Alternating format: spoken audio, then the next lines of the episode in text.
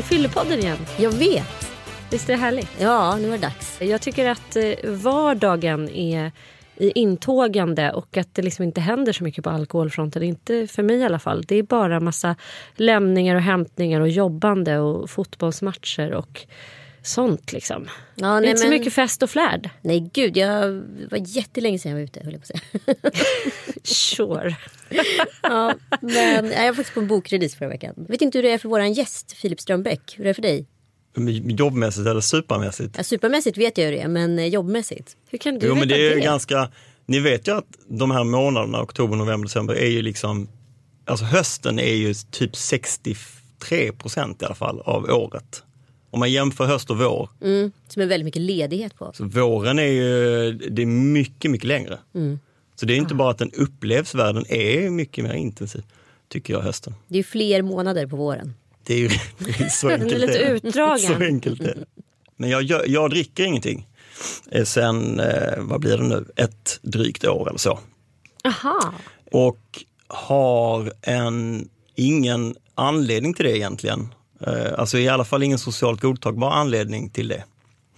Utan jag bara slutade med det för, av hälsoskäl egentligen. Eller jag utesluter socker då och då. Eller jag går på alla jävla så här dieter. Jag går på allt. Jag är som en så här medelålders kvinna som har några extra kilo för mycket som känner att hon shoppar för mycket på eh, tv-shop och, och ska köpa alla jävla kurer som finns. Nej, för när vi kom in här så fanns det lite så här råpressade juicer och du sa så här, det här ska man inte dricka. Nej, jag har, sett, har ni inte sett den här sockerdokumentären? Jo, Ja, Men om äpplena. Och liksom, man äter inte fyra äpplen. Då, då blir man ju mätt. Man blir mätt efter två. Men man kan ju lätt dricka en juice med fyra äpplen i. Det är ju Ja. rätt sjukt. Nej, det är inte så sjukt. Jo, det är det väl. Det är ingen fara tror jag. Jo men det, det är för mycket. Man ska inte ha, Grundar sig den här hälsohetsen i rädslan för att dö? Ytterst? för mig, Ja. nej, det är en rastlöshet tror jag den grundar sig i och så här, ständigt behov av förändring. Och testa liksom nytt. För jag har ju liksom, jag testar väldigt mycket, alla möjliga saker. Och eh, det här med sockret har jag kommit fram till genom åren är min, det är min största last så, på alla kategorier. Jag har aldrig kunnat bli fri av den. Jag kan bli fri, jag har kunnat bli fri allt annat ganska enkelt då. Alla typer av beroenden. Och så håller, kommer jag tillbaka till sockret och jag försöker fem, sex, sju, åtta gånger om året på så här avvändningar. Och faller alltid tillbaka. Och så var det även då för ett år sedan, att jag föll tillbaka efter några veckors uppehåll och började käka lös, lösgodis, är det absolut värsta, liksom. kan äta hur mycket som helst. Så började jag käka lösgodis, sen gick det ytterligare någon vecka eller två innan jag kom på att, för då gör jag alltid så att då utesluter jag idag alla kolhydrater, så då utesluter jag bröd och pasta och vin. Min favvis innan var liksom vitt, typ Riesling eller Gewürztraminer eller något sånt, en, eh, liksom en vardagskväll. Utesluter allt det. Så kom jag på att fan, jag har inte druckit vin sen jag slutade med den här sockergrejen, men jag har börjat äta socker. Och jag saknade inte det. Så då fortsatte jag, eller då tänkte jag, men då kanske jag inte bara ska dricka alkohol och testa det. För vi hade någon grabbhelg som kom då. Ganska så intim, sju, åtta stycken ute på landet. Då det enda som händer då är att det sups. Så då tänkte jag, jag ska testa det den helgen och se om jag kan eh, liksom fungera ändå. Uthärda. Ja, Hur var det då? ja men det var ju helt magiskt. Var det? Ja, Kändes det inte lite grann? Jag brukar, när jag är nykter i perioder av Hur mycket är du graviditet. nykter? Nej, det är lite titt som tätt men framförallt har jag ju varit helnykter tre gånger nio månader när jag var Ja. gravid. Och då tycker jag att det är lite grann som att man hoppar på olika tåg under en sån där kväll. Och framförallt under en helg. Jag var också på någon sån här tjejhelg. Man bara, jaha ni står på den där perrongen och jag står på den här. De har liksom en helt annan helg. men tror du inte att det blir annorlunda när man är gravid också? För det blir så, jag vet inte. Jag tycker Man är att, apart på flera sätt. Ja, och jag tycker att omgivningen verkar helt räkna bort en gravid person. Ja fast igår så träffade jag, jag kom och hade gjort Karlavagnen och satt då på Folkets Kebab och inmundigade en härlig måltid. Och då kom två polare till mig klockan ett på natten. Hon var så jäkla fulla. De hade haft AV och de, de var så fulla. Och det gick nästan inte, alltså det gick inte att ha ett samtal med dem. De var så här, alltså skämdes lite grann också för Ja, men om har att de var så packade och jag var liksom med. Ja, hade jag varit med från början hade så kanske... successivt byggs upp. Då funkar det ungefär fram tills dess, kanske halv två. Sen är det inte så jävla kul. Men jag behöver inte vara med längre än till halv två, känner jag. Nej, eller hur? Jag är ganska nöjd där, oavsett. Det har jag alltid varit. Jag har inte varit liksom, även om jag super så har jag inte varit, haft behovet längre. Kan vi inte bara recappa lite grann? Filip Strömbäck, du är ju en av två, eller en i en duo som eh, gör podcasten Stiljournalen. Ja, Kan du berätta, vad, hur föddes den här idén och eh, ja, varför är stil så kul? Eh, Idén föddes för att min poddkollega Fredrik skrev en, eh, kanske jag tar i, han gjorde en bok. Gjorde? Alltså så. Han gjorde en bok, han har skrivit jättemånga ord i den också. Det är rätt häftigt faktiskt att han har lyckats med det. Eh, Men han gjorde en bok som handlar om manlig stil. Och den pratade vi om redan innan han skrev den och sen har vi alltid varit intresserade av det här med framförallt manlig, liksom, liksom sartoriell stil, ut, klädesuttryck, eh, klassisk elegans och så. Eh, och båda två vurmar om någonting svunnet när det gäller det eh, och tycker att svenska män har en ganska trist inställning till vad man sätter på sig för kläder. Oftast helt egentligen blankt och ointresserat om man sätter det i händerna på sin partner eller på någon reklam eller på något butiksbiträde och sådär. Tar väldigt lite eget ansvar för vad man har på sig. Eh, och det hade vi som någon ambition när vi satte igång den här podden, att vi ska försöka få folk att tänka lite mer så. Så det pratar vi om och sen pratar vi om väldigt mycket annat. Vi pratar väldigt lite kläder och väldigt mycket annat. Men det är alltid med det i botten tror jag. Jag har lyssnat lite grann på podden och jag har läst lite grann om er. Och eh, som du sa att ni vurmar för någonting svunnet lite grann. Och det, man får ju verkligen en känsla av. Men att det är ett ganska så här, litet fönster, historiskt fönster där ni liksom vill tillbaka till. Ja, Förstår du vad jag menar? 1912. Alltså 1912, that's it. det var året när kostymen var perfekt. För det är ju inte några så här Gustav III-brallor eller liksom Nej, så. så långa spets... eh, Nej, eller så här, nej, nej. Utan det är verkligen, där har vi det, 1912. Ja, det, det finns nog en form och ett sätt liksom som är någon form av utopi eller så som man vill tillbaka till. Det finns en, Vad är det som är så härligt med just, just eh, ja, men säg 1912 då? Eller där kring liksom Art Nouveau och hela den, den Innan allt föll. Innan allt Innan föll. allt föll. Vad är det man gillar så mycket? För jag håller med, jag älskar det också. Man Ja, är nå- lite senare är jag väl kanske så här 1920 och sådär. Men det, det är någonting väldigt magiskt med den tiden som jag i alla fall tänker eller förknippar väldigt mycket med så elegans och eh, värdighet på något sätt. ja, men värdighet är ett väldigt bra ord tycker jag.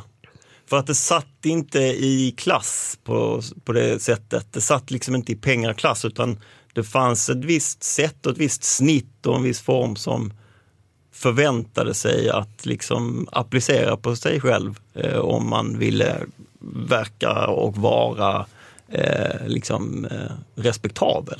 Så. Eh, man, det, det handlar inte om att det var dyra, dyra fina grejer utan även, även liksom, ja, men alla tror jag eh, ansträngde sig lite för att ha en fin kostym. Och sen så kanske den var smutsig som fan eller behövde tvättas ofta eller hängas ut och man tog hand om den. Liksom. Man var tvungen att fixa den och borsta den och, och ha sig. Idag är det ju raka motsatsen. Det är ju konstant slit och släng och man kastar kläder och man liksom köper något för att ha en gång och sen skiter man i det. Och sådär. Det är ju rätt osmakligt. Men vad tror du händer i våran samtid? För att eh, allt fler Instagramkonton poppar upp med killar plus 20 som är väldigt stilintresserade. Ja, men som ser ut som gubbar menar Som ser ut som små farbröder, Ja. små italienska farbröder. Eh, vi ska inte nämna några namn. Nej, det finns trampar någon på tårna för det finns ganska många. Eh, och jag undrar om det är någonting vad, att män gillar att dressa sig lite mer. Är inte det något härligt i det då? Eller blir du bara provocerad? Jag blir lite provocerad. Varför? Men jag, nej, nej, men jag blir lite provocerad bara för att jag... Känner du dig hotad? Nej, för att, det, för att jag blir provocerad av en, av att se det som en trend, såklart. Det blir man ju. Men, men jag tycker det är jättehärligt. Det är skithärligt. Det är ju. ni som är stilförebilder för dem. Ja men det är jättehärligt att folk eh, anstränger sig mer tycker jag. Det tycker jag verkligen. Eh, och sen så är det ett, ett nörderi idag som jag inte trodde fanns. Alltså folk har ju, folk är så medvetna och har sån koll på dels begrepp. Jag kan ingenting om kläder i botten liksom. Och kan gå ner och prata, kan sitta i typ en timme och prata om hur en axel ska se ut på en kavaj. Det är, det är häftigt. Det är häftigt. Mm. Alkohol kan vara gott och öka trivseln men det ställer också till många problem. För de som dricker och för de som finns intill och för samhället. För att det ska finnas en motkraft och för att människor ska reflektera över sitt drickande finns den idéburna organisationen IQ. Vill du veta mer? Kolla in iq.se. Jag eh, är intresserad av att veta om du applicerar den här stil eller tanken om stil och elegans på andra områden i ditt liv. Ja, Hur man dricker på ett stilfullt sätt helt enkelt. Ja. Vad, vad har du att säga om det? Ja men det har vi pratat om ganska mycket. Eh, och Fredrik och jag är ju i botten ganska lika men, men vi, vi lever rätt olika liv. Och han är ju kanske lite mer en spritromantiker än vad jag är. Vill man in i det där 1912-fönstret Ja även men när det är, ju, gäller det, är ju någonting, det är ju någonting stiligt, alltså det är någonting så här visuellt stiligt och härligt med eh, mycket glas och liksom sprit och is och citron och folk som röker. Alltså det är, så här, det, är en, det är en härlig bild vid ett bord och det blir stimmigt och stojigt och så. Eh, det, det tycker jag är liksom, det ser snyggt ut. Sen så är det ju ganska svårt att få till den stämningen utan att någon spårar eller att det blir liksom fel. Men eh, känner du dig liksom lika inbjuden på de fina herrklubbarna idag? Eller är det lättare att ta, lika lätt att ta sig an dem när man inte konsumerar alkohol? Det blir ju lite så att oftast tycker jag inte det är så speciellt märkligt för den som inte dricker. Men för alla andra i rummet så kan ju det skapa en så här märklig stämning. Som att du så bevittnar någonting som är en in- initierad klubb. Förstår du vad jag menar? Ja, absolut. Men så är det ju. Du upplever så? Ja, verkligen. Jag, jag, alltså jag vill inte säga att, att jag och min fru var super eh, inbjudna till grejer förr, men det är fan, det är mindre nu. Det är så? ja, det är absolut, det är påtagligt. Folk tycker att det är tristare. Ja. Absolut. De, eh, liksom, och, och ska man, eh, det, det är lite det mindsetet. Om, om vi nu ändå ska dra på och ha middag, så där, då vill vi ju ha gäster som är roliga. Det är liksom grundinställningen. Och rolig lika med Rolig lika med packad och stanna länge. Så. Nej, men så, så? nej men vad fan, så är det inte lite så. Men tycker du själv det? Ja, men jag gillar ju själv packade gäster, jag gillar ju själv att servera mycket vin och så. Eh, så att jag vet inte, jag, jag, jag tycker att det är lite kul med folk som, eh, som tar i och går lite över gränsen och sånt. Jag tycker själv att det är lite kul. Men sen så tycker jag ju själv att jag själv är bättre så här än när jag är full. Jag lyssnar mer, jag är lite rappare, man är lite liksom mer med i samtalet och, och tycker fortfarande att jag garvar lika mycket som jag gjorde innan. Eh, och så. Eh, men eh, nej, men det, det, är, det är lite motstånd. Och just det som du säger att folk betraktar en som att man står utanför och synar. Liksom. Det är rätt eh, trist, för det, så, då, det, det betyder ju att man tycker att man beter sig som en idiot så fort man dricker. Men är det så att om folk då spårar på fyllan. Ja. Är det är det dig de ringer först och ber om ursäkt? För att du var den enda som hade helt... Jävligt bra fråga, men det händer kanske. I alla fall ringer och stämmer av så här. Alltså nu att du Den blir där liksom, att man fiskar lite så här. Du, eh, hade vi trevligt igår? Ja, men lite så ja. Ja. Så du blir lite så här sanningsögat i klubben. Lite så blir det nog. Fast samtidigt, vadå? Om man känner att man har spårat, eller jag bara utgår från mig själv, då skulle jag ju hellre ringa någon annan som var värre. För att lätta min egen... Eh, Någon som Min inte egen kommer ihåg någonting. De bara, va? jag, skulle, jag skulle inte ringa den där präktiga snubben som bara satt nykter och såg spektaklet. Det skulle vara den sista jag ringde. Man får så här helt osensurerad... Åh gud, Jo nej. det var så här klockan 18. Ja, nej fy fan! Jag Min skulle få panikångest av det. punch. Det är därför ingen ringer längre. Men du, alltså ett år har du varit eh, nykter då. Ja. Din fru, är hon också nykter? Eh, nej, men hon, alltså, hon dricker inte heller så mycket längre. en grej, så, innan det här året så tyckte hon att det var väldigt härligt att ta en knapp, liksom en whisky på kvällen. Det tycker hon själv känns helt sinnessjukt att göra nu för tiden, så hon gör inte det längre. Eh, det kan jag, tycka, jag får lite ångest, lite dåligt samvete för hennes eh, drickande. Men hon har aldrig druckit speciellt mycket överhuvudtaget. Men ändå. Men om man nu gillar det där stora festbordet med en massa glas och is och citron och olika typer av drycker med alkohol i. Mm. Eh, hur kan man skapa den typen av stämning utan alkohol? Eller kan man det ens? Ja, men det är en jättebra fråga. Jag vet inte att ingen dricker runt ett bord. Mm. Hoppas jag att det, att, det, att det går. Men jag har aldrig varit på ett sånt tillfälle. Du kan väl komma hem till oss på middag? Är ni helt, helt nyktra? Ja, min man är ju helt nykter och Ja, jag är oftast helt nykter. Men framförallt så umgås vi väldigt mycket med nyktra, Nyktra alkoholister. Och de är ju eh, oftast lite mer tokiga än andra vanliga nyktra människor kanske. Det kan På- man verkligen säga. Jag firade ju faktiskt nyår hos er. Men Ja, varför blir det, det var så? många nyktra. Det var jättemånga nyktra. Det var en Det nykter är många, jag tror att det är för att om man är nykter alkoholist så tror jag dels att man om man har kämpat med sin nykterhet liksom, och tagit sig igenom det så har man gått igenom varenda beteende man har. Man har suttit i så mycket grupper och i terapier med andra och vänt ut och in på sig själv. Så att man har liksom slutat att censurera sig, är min upplevelse. Och det är liksom okej med vad fasen som helst Ja. eh, oavsett vad man än pratar om. Så det, det tycker jag absolut. Och sen är det ju någonting när alla är vana vid att inte dricka. Ja, Då har man ju det. bara anpassat sig till det och har lika kul ändå. Men tänker. människor kanske inte är så här superroliga att festa med.